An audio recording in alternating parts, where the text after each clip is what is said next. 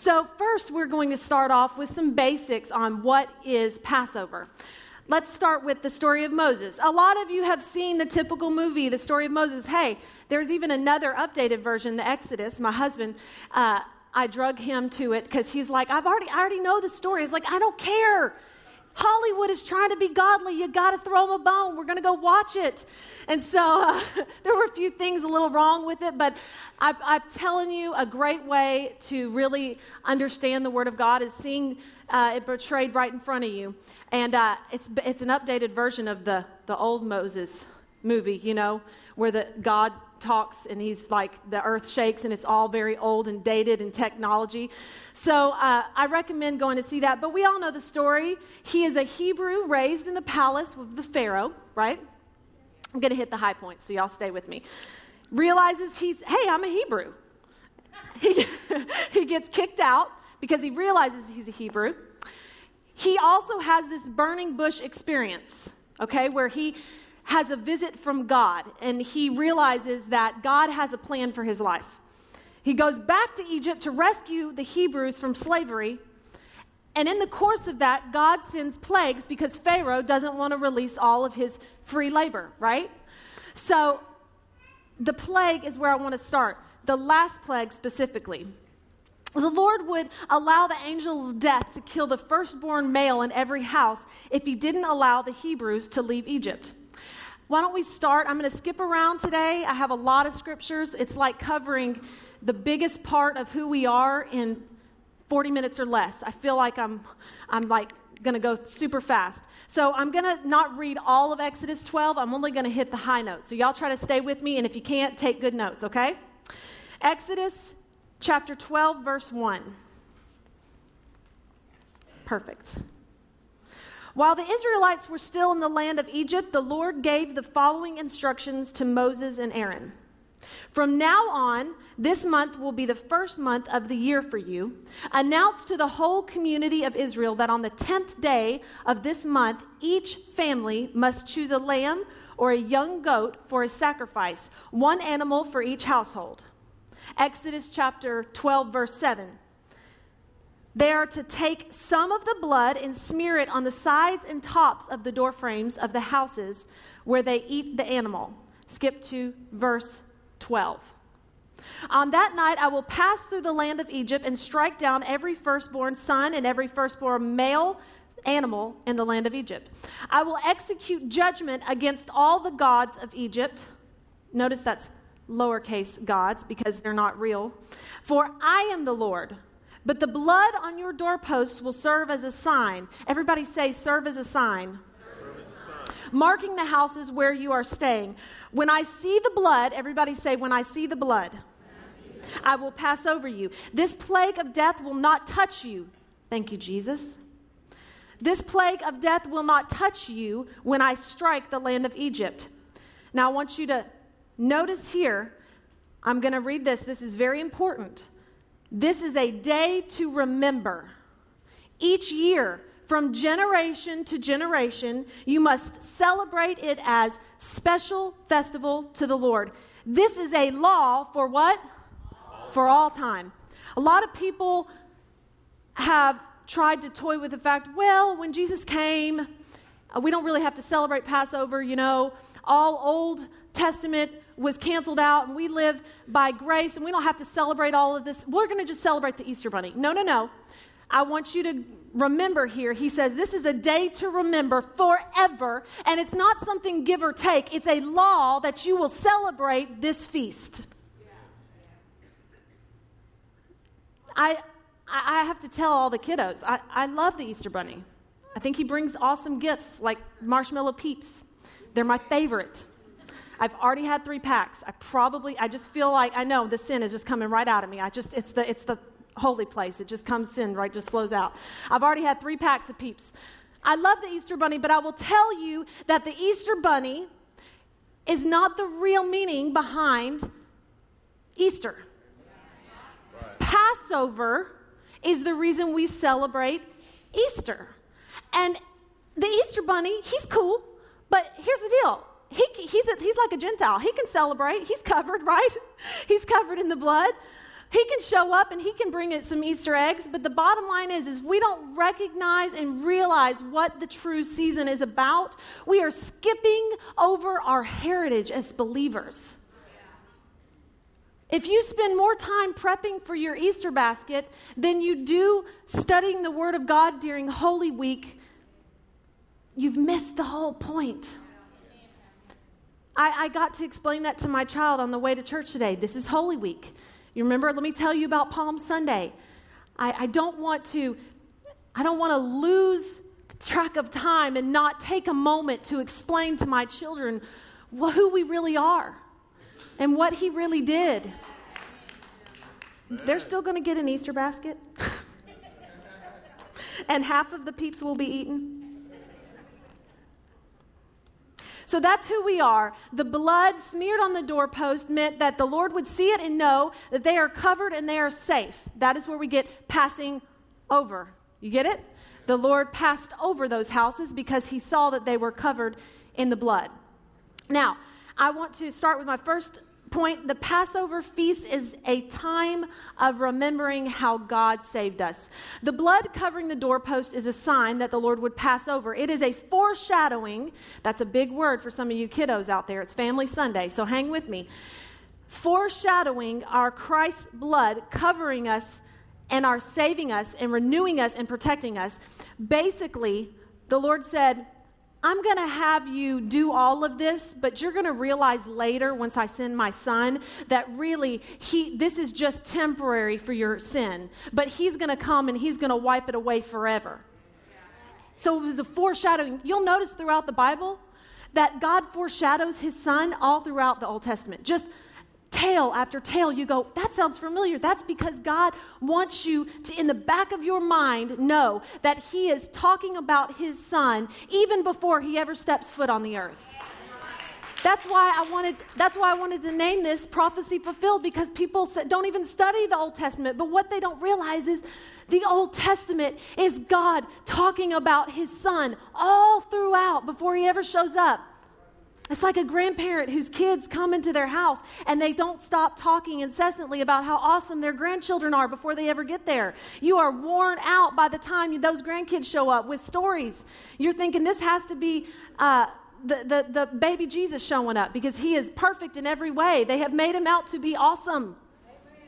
That is the Lord. He wanted to tell you how good God was before he ever showed up on earth. God created a feast 1,400 years in advance to mark his son's death. That is some serious party planning. That is, some ser- that is like a really organized God to plan 1,400 years out. 1,400 years out to the day that the Lord would show up and he would be everything that they, they didn't have redemption of sin forever. Let me tell you, it is hard for us because of the time that we live in. We are so politically correct. And we are so we are so cautious of hurting people's feelings and scaring people away from church and all that that sometimes we struggle with the word blood. It's not it's not cool to talk about. Did you know that? I don't know. Some old school's like, yes, you can talk about. New school's like, oh, we don't talk about that because you know, when Jesus said, you know, drink my blood, it kind of scared some people away, and so we're not going to do that. But there are two specific things that happened here. There was a sacrifice of an animal. Each Hebrew house had to sacrifice an animal. But there was also the covering the doorpost. And there are two separate events. See, here's the thing Jesus was the sacrificial lamb and he was sacrificed just like they sacrificed the lamb, then if that's all that there was, was salvation with the sacrifice of the lamb and the exemption of sin, then there would be no need to cover the doorpost with the blood. They are two separate things, and they say two very specific things. See, the blood represented safety, the blood represented covering. And yes, the lamb was slain for the sins of the people, but the blood on the doorpost had another separate meaning all on its own. Just like his blood wasn't just for our sins, his blood was for so many other things. The blood of Christ is not easy to talk about. It is not cool. It is not politically correct. There are churches all over in America right now in Holy Week that will not mention the blood of Jesus. All over. They won't talk about it. But the blood is protection, the blood is salvation, the blood gives peace, the blood is redemptive, the blood is powerful, the blood is life giving. The blood cleanses, and most of all, it says in the Word of God that we overcome by the blood of the Lamb and the word of our testimony. There is something to be said about covering the doorpost with the blood of the Lamb. I have been renewed in my mind about pleading the blood of Jesus over my children there's a lot of debate. I don't know if you know this, but there's a lot of debate that people say you can't plead the blood of Jesus over your children because it's not in Scripture. It says to pray in His name. But I promise you, folks, when you pray in His name, you are talking about the blood that He shed. And so maybe it's not cool. Maybe I'm go- throwing it back old school, but I lay hands on my children and I say, I pray protection by the blood of, the, of Christ. I, play, I pray overcoming power by the blood of Christ over my children. And, and I call upon his name and what he did to cover my child. And when the, the enemy comes to attack them, he will pass over them because of the blood of Jesus. I can't change it. I can't change that the blood is not politically correct. But it is what it is if you want access to everything Jesus gave to you, not just the, the remission of sin, if you want everything that He gave, you have to look at that blood and know where it comes, where your power comes from. It is what it is. You're either going to call it up and be politically incorrect and be the parent that steps out of their car and says, I pray over you and I plead the blood of Jesus over you and you're an overcomer, or you don't and you don't access any of it. There is so much more than just, I, I, oops, I messed up again. Let me get my sin taken care of. There's so much more. He would not have been raised from the dead if he didn't want resurrection power bubbling in us.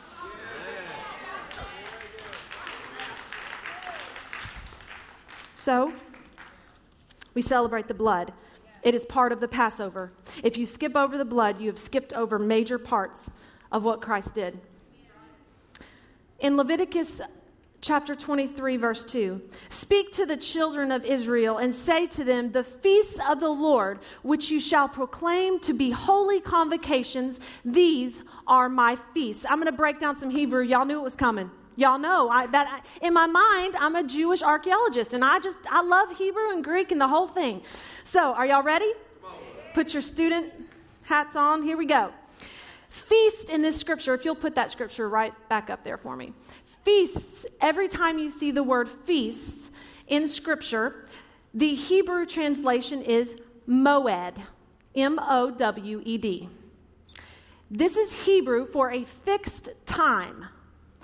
Convocations, and some of these words differ when you, trans, when you change uh, translations, but the same word is used in Hebrew, and we sometimes we say, well, they'll uh, better understand it if we change the words. But this word, whether convocations or not, in the way it is translated in the Hebrew is mikra, M I Q R A.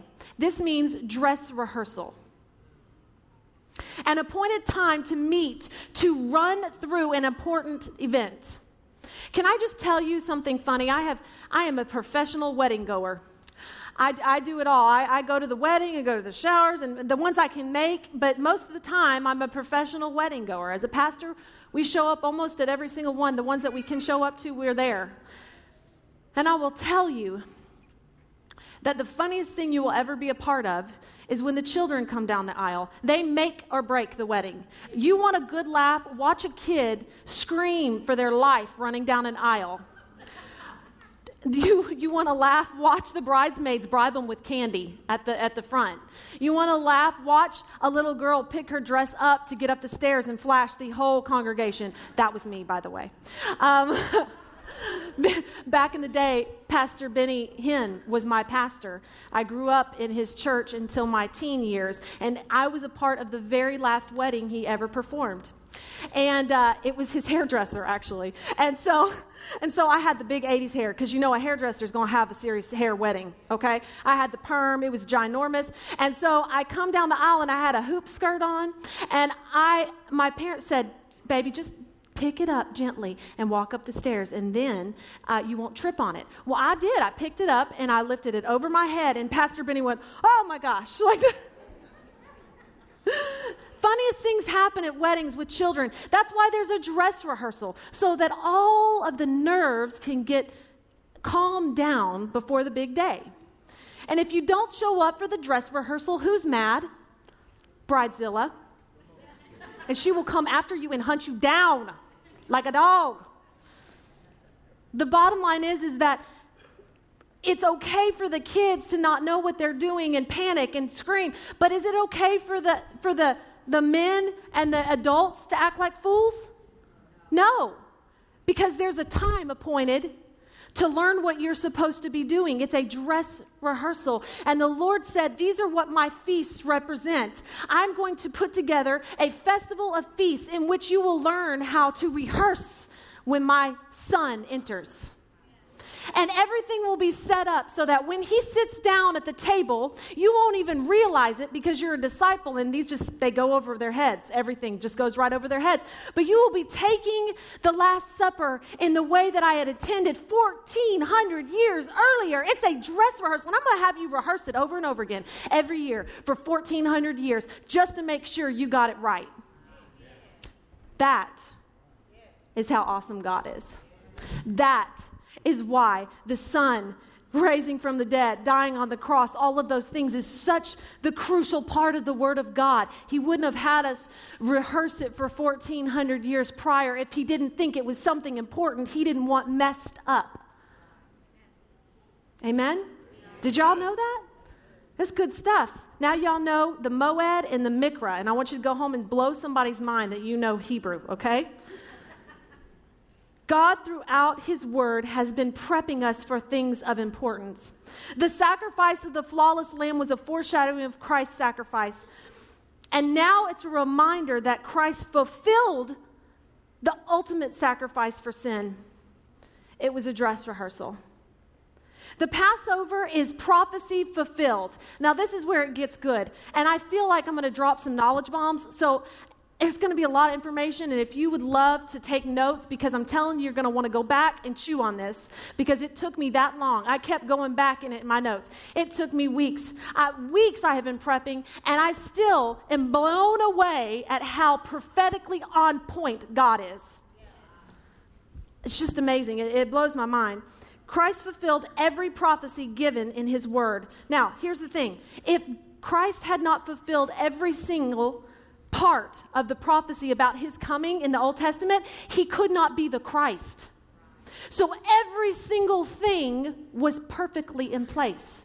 Everything that was supposed to happen happened. And I mean everything. Let's start with Luke chapter 22, verse 15 through 20. Then he, being Jesus, said to them, With fervent desire, I have desired to eat this Passover with you before I suffer. For I say to you, I will no longer eat of it until it is what? He's talking about prophecy.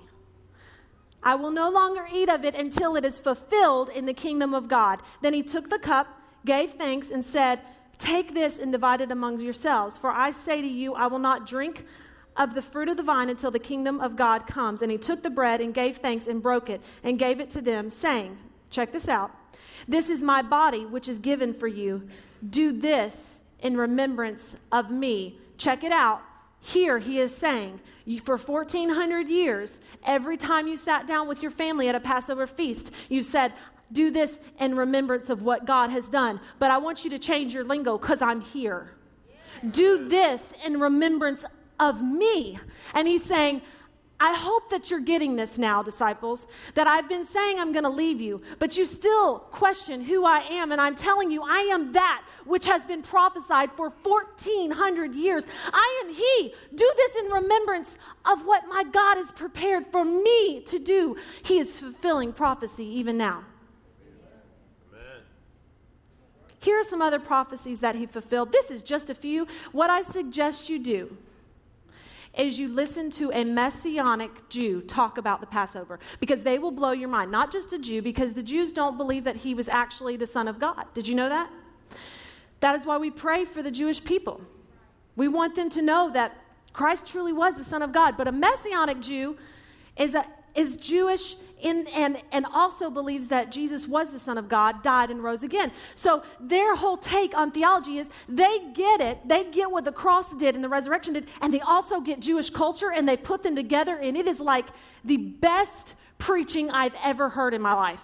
I mean, just blow your mind. And I can only take a few points out of here. So, what I suggest you do is you look at like Mark Biltz, who's a Messianic Jew, and kind of chew on some of the stuff that he's giving. But I'm going to give you a few prophecies. Here you go the lamb to be sacrificed would be brought four days before to the temple. Let me explain. You know how it says the lamb has to be spotless and without blemish, and that's the one they sacrifice? Okay? So, what people would do was they would bring their lamb to the priest to, for it to be examined to make sure it was without flaw so they could use it as their sacrifice. And the priest would say, yay or nay to the lamb. Side note, that's what the money changers were doing. When God flipped over the money changing table and was angry, is because the, the, the priests and the Romans were saying, Nope, that's not a flawless lamb. Here, let me give you one that is, and you can pay for it. And they were recycling the lambs through. So they were making money off of what was supposed to be a sacrifice to God and not giving it to the Lord. I promise you that. So that's why the Lord was so angry when he came in and flipped the money changing table over, is because that's the kind of sin that was in the priesthood. So, four days before, everyone would come and bring their lamb to be examined. Did you know that on Palm Sunday was he, he entered and he had to be in Jerusalem for four days to be seen and witnessed by all of the people? He stayed in the town of Jerusalem for four days before so that he could be fulfilling what the Lamb was fulfilled four days before to be seen as spotless he was showing himself to all of Israel, saying, Here I am, I'm the Lamb. Check me out. I'm without sin, I'm without flaw. Everything that the Lamb meant or that had to be done to the Lamb happened to Jesus in every way, every single way. Then it says that before the Christ fulfilled, uh, before Christ fulfilled Passover, the priest would tie the sacrificial lamb to the altar at 9 a.m. They had this down to a marked time. Just like church starts at 10 here, the priest would come in and they would tie the, the lamb up at 9 a.m. in the morning. Do you know what time that Jesus was put on the cross? 9 a.m. Very good. And you know what they did because nails weren't enough? They tied his hands to the cross so that his wrists wouldn't undo. You know, you know, I know that's not a fancy word, undo, but you know, that's the truth of the matter. At 9 a.m., while the priests were binding the lamb, they were binding Jesus to the cross at 9 a.m., and that is biblical history. So, at the same time that they are going about their normal routine for Passover, they are truly sacrificing the lamb. And, and they also, the Jewish culture, I don't know if you realize this, they're very methodical about what they do. Everything's in time and everything's done correctly and in order. And, and one of the worship songs that was sung, or the, some of the worship that was sung, is in uh, Psalms uh, 113 through 118. Great, great idea to read through this during Holy Week. It's called the Hallel. Have you ever heard of that? The Hallel was sung during Passover, during all the four cups that Pastor has talked about for the Passover meal. Now, the cool part about this is that at the end of the uh, 118, the last part of the worship that was being sung, it says in Psalms 118, verse 27, it says, Blessed is he who comes in the name of the Lord. We bless you from the house of the Lord. The Lord is God, and he has made his light to shine upon us. The priests are singing this, right? The clergy is singing this. Bind the festival sacrifice with cord up to the horns of the altar. They are literally singing this and then they bind the lamb. So they are talk they are singing worship songs from the temple while Jesus is being tied to the cross about the Lord lifting him up on his right side. Jesus is the right hand of the Father. Down to every single detail, down to the worship music. Pastor Deegan, Pastor Yolanda, he prepped 1,400 years in advance to sing the right worship songs at the right time so that his son had everything was in place. The worship music, the way they took the, the, the meal, the way every single dot on the eyes was covered, guys. He was the sacrificial lamb. More, the priest would worship, uh, worship to this, and also Christ was taken off the cross and laid in a tomb at 3 p.m. We know this because the scripture says this. Do you know what time that the lamb is actually, his neck is cut? 3 p.m. It's the same time that they are sacrificing the lamb, Jesus is taken off the cross because he's gone. The priests even say at the end of the sacrifice, this is Jewish tradition. You can ask uh, uh, anybody, even a normal Jew that's not a messianic Jew. At the end of every sacrifice, they would say, It is finished. What did Jesus say at the end? It is finished. I'm telling you, when you grasp what God wanted us to realize throughout the Old Testament and how special his son was and how special that moment was, then we will celebrate Holy Week in a whole nother fashion prophecy fulfilled speaks to the hope of who we are. That he doesn't start something and not finish it, he finishes everything with detail. Every single word that goes forth from his, from his throne is finished in your life. You need to know that this is about you, that the cross was about your sin and your life and your resurrection power and your overcoming power. And if he spoke it from his throne about you, that means he has to finish it because that is who he is. He's a God that finishes what he starts. My husband would say at this point, I'm preaching really good. And I'm just going to need some more amens. I mean, I'm sweating like TD Jakes up here. I'm telling you what. Whew. I'm going to blow your mind just one more time. You ready?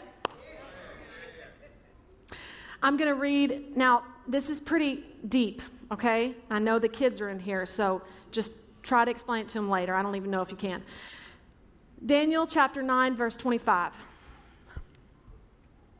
Now, listen and understand. Everybody say, understand, exclamation point. Understand. Exclamation point. He wants you to understand this, and it is hard to understand. I sat and racked my brain for hours, and then finally I took it to a mathematical genius, my, my brother in law, Ryan, and he sat down, and it, it took him a minute. It did. I know he's back there. It took him a minute, too. Now, listen and understand seven sets of seven plus 62 sets of seven will pass from the time the commandment is given to rebuild Jerusalem with a ruler. The anointed one comes. Okay? Say, the anointed one comes. Okay, so what he's saying is this is Daniel, and he is prophesying about Messiah coming. And he said, You will know who he is in seven sets of seven plus 62 sets of seven. My gosh. I mean, y'all don't know the kind of stress that's on me right now. I'm just not mathematical, and the, the amount of stress on me to get this right is uh, uh, it's way out there. Jerusalem will be rebuilt, and the streets, everybody say, and the streets and the strong defenses despite the perilous times. Now, this prophecy was given 500 years in advance to Christ. Okay? I'm going to get, we're, we're going to learn how. Let me, actually, not 500, it's a little less than that. Let's start with, let's break the scripture down. What is a Shabbat, Shabua, excuse me, it, that is uh, Hebrew for a week of years, which is seven years. Everybody follow me. You might want to write this down because it's going to blow your mind. Seven years. Okay, next. Seven plus 62 weeks is 69 weeks of years. Okay, so that's what he's talking about. He's, he basically, Daniel's saying 69 weeks of years is when you will know who the Messiah is that we have talked about for 1400 years. Okay? 69 times 7 is 483 years. 483 times 360, which is the days, because you have to you have to break it into days because you have to account for a leap year. And the only way you can do that is with 0.25, okay? So I know this is this is blowing some people right now. I know.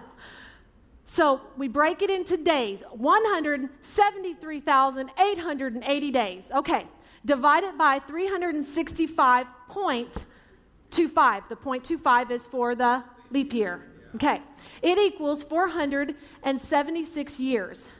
Converted, converting the prophecy to days. Okay, now, in March 14th, 445 BC, the commandment by, let me get his name right, Holy Lord, help me, Artaxerxes the first is to rebuild Jerusalem and its walls. Don't be confused because prophecy is down to the word, literally every single detail. There were several kings that said they were going to rebuild Jerusalem, but none but one, this one, Artaxerxes, said, I will rebuild Jerusalem and its walls. The prophecy is very, very much in the details, okay? So he gives the command in March 14th of 445 BC.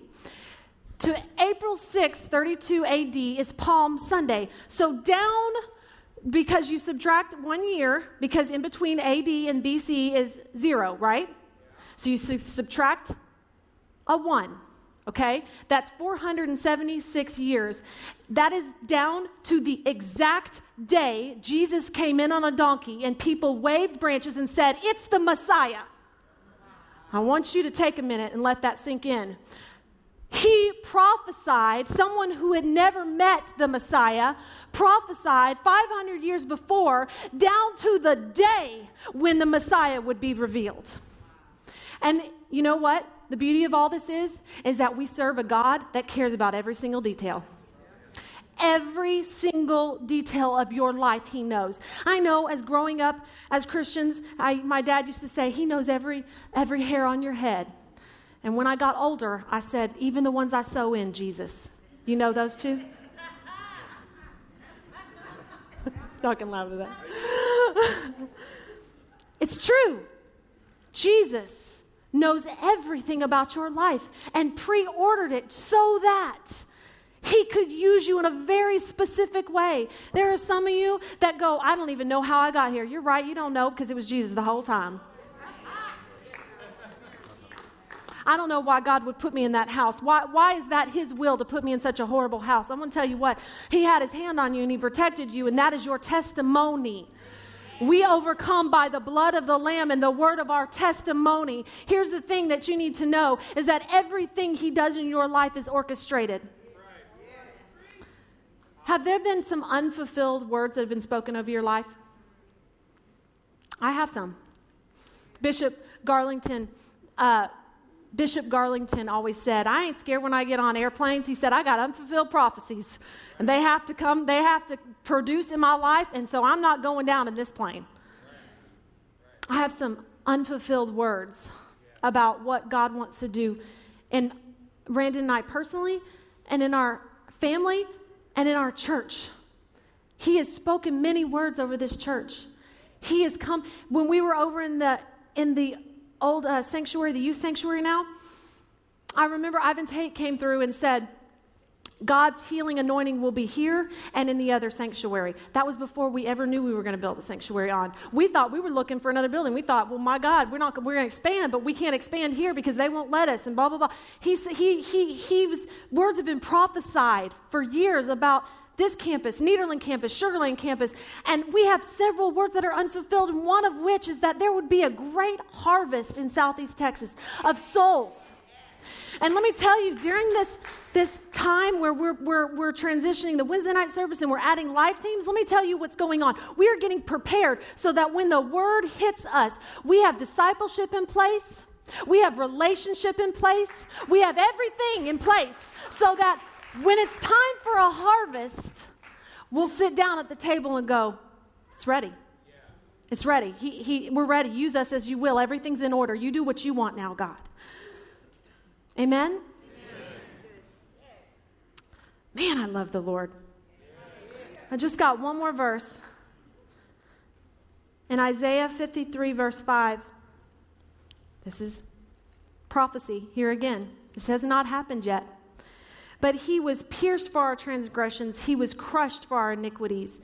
The punishment for our peace was upon him, and by his wounds we are healed. There are four distinct things that occur. I'm going to run through them pretty quickly. Four ways that, that Jesus, four things that Jesus went through before he, he died. Let's start with the whip. After his trial, they took him to be scourged with the cat of t- nine tails. This weapon was so deadly, most people died just of blood loss. The law was, it was so horrific that all they could do was uh, do 40 times by law, is where you had to stop because otherwise it was too much. So, what did they do? They went right up to 39 with Jesus. Just what they could do. If they could have been done more, they would have. But they had to stop. Why were the stripes given to him? Why was he beat with the cat of nine tails? It says it was for our healing. And Isaiah says that his wounds were for our healing.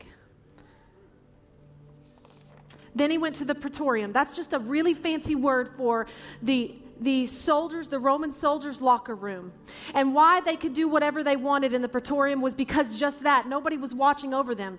It was like the nastiest locker room you could possibly be a part of. And in the praetorium is where the Roman soldiers put the crown of thorns on his head and mocked him and blindfolded him and said, Who, Who's beating you, Jesus? Playing mind games with him. What does it say in Isaiah? What does it say in Isaiah? It says that his punishment was for the peace. It was for our peace. That, that crown of thorns in his head was the worst migraine you could ever have. And his pain in his head was for the pain in our minds. And when they mocked him, it was for our peace. So the crown of thorns and the mockery was so that we could call on his peace every time we need it. Next, they went to Golgotha. He was nailed to a cross. The hands being nailed to the cross represent what you do. Have you ever met someone that works in construction and they their hands are rough and it's because of what they do? And and uh, that's what that's what your hands represent, what you do, what your sin is. And it says here that he was pierced for our transgressions. His hands were pierced for our sin. That is the part that covers our sin. His piercing in his hands. And the last but not least, it says, He was crushed for our iniquities. At 3 p.m., the soldiers pierced his heart instead of breaking his legs. Typically, on a cross, they broke the legs. But in this case, they pierced the right side and out came water and blood. And doctors have agreed that the only way that when you pierce the side and you pierce the heart and water and blood are mixed together, it's because the heart has already ruptured. So when it says that he was crushed for our iniquities, his heart was crushed at the thought and the pain of losing people that didn't see this moment, that didn't go all the way back to that moment. His heart was broken. You know, it says in the word that, that he goes, Where are you? He's talking about his father. It's because it was so horrific. It says that the father had to turn his head in heaven. And I will tell you that his heart was broken too. And here's, here's a beautiful example of his heart being broken. The father in heaven, while his son is being put to death in the temple while all of this is going on. The sacrifice of the lamb is happening at the same time Jesus is, is being slayed for our sins. There was a there was a, uh, oh, I lost the word. There was a way that they got the blood off from the floors of the altar and it went down the right side of the sanctuary where they would sacrifice the animal. Otherwise, there would be blood everywhere. And so it was, a, it was like a canal. I can't think of the word right now, but it was a canal that would go and go to the right side of the altar and would carry the blood out of the temple. And the blood would stick because it was heavy. So the priest would go get water and they would pour the water in and push the blood out. Do you know that at the same time that Jesus' heart was broken and water and blood were mingled together at the right side where he was pierced, at the right side of the throne of God, water and blood was being traveled outside of the temple? I want you to know and understand how specifically he loves you how specific God had to be and how perfect and spotless He was. Every single word was fulfilled. Why don't you stand with me today? He is the Lamb of God. He is the Lamb of God. And if it had just stopped shy of resurrection, we would not be overcomers if it would have just stopped shy, if he would have just, the cross was enough, but he had to do more. He had to give us the ability to overcome. Amen?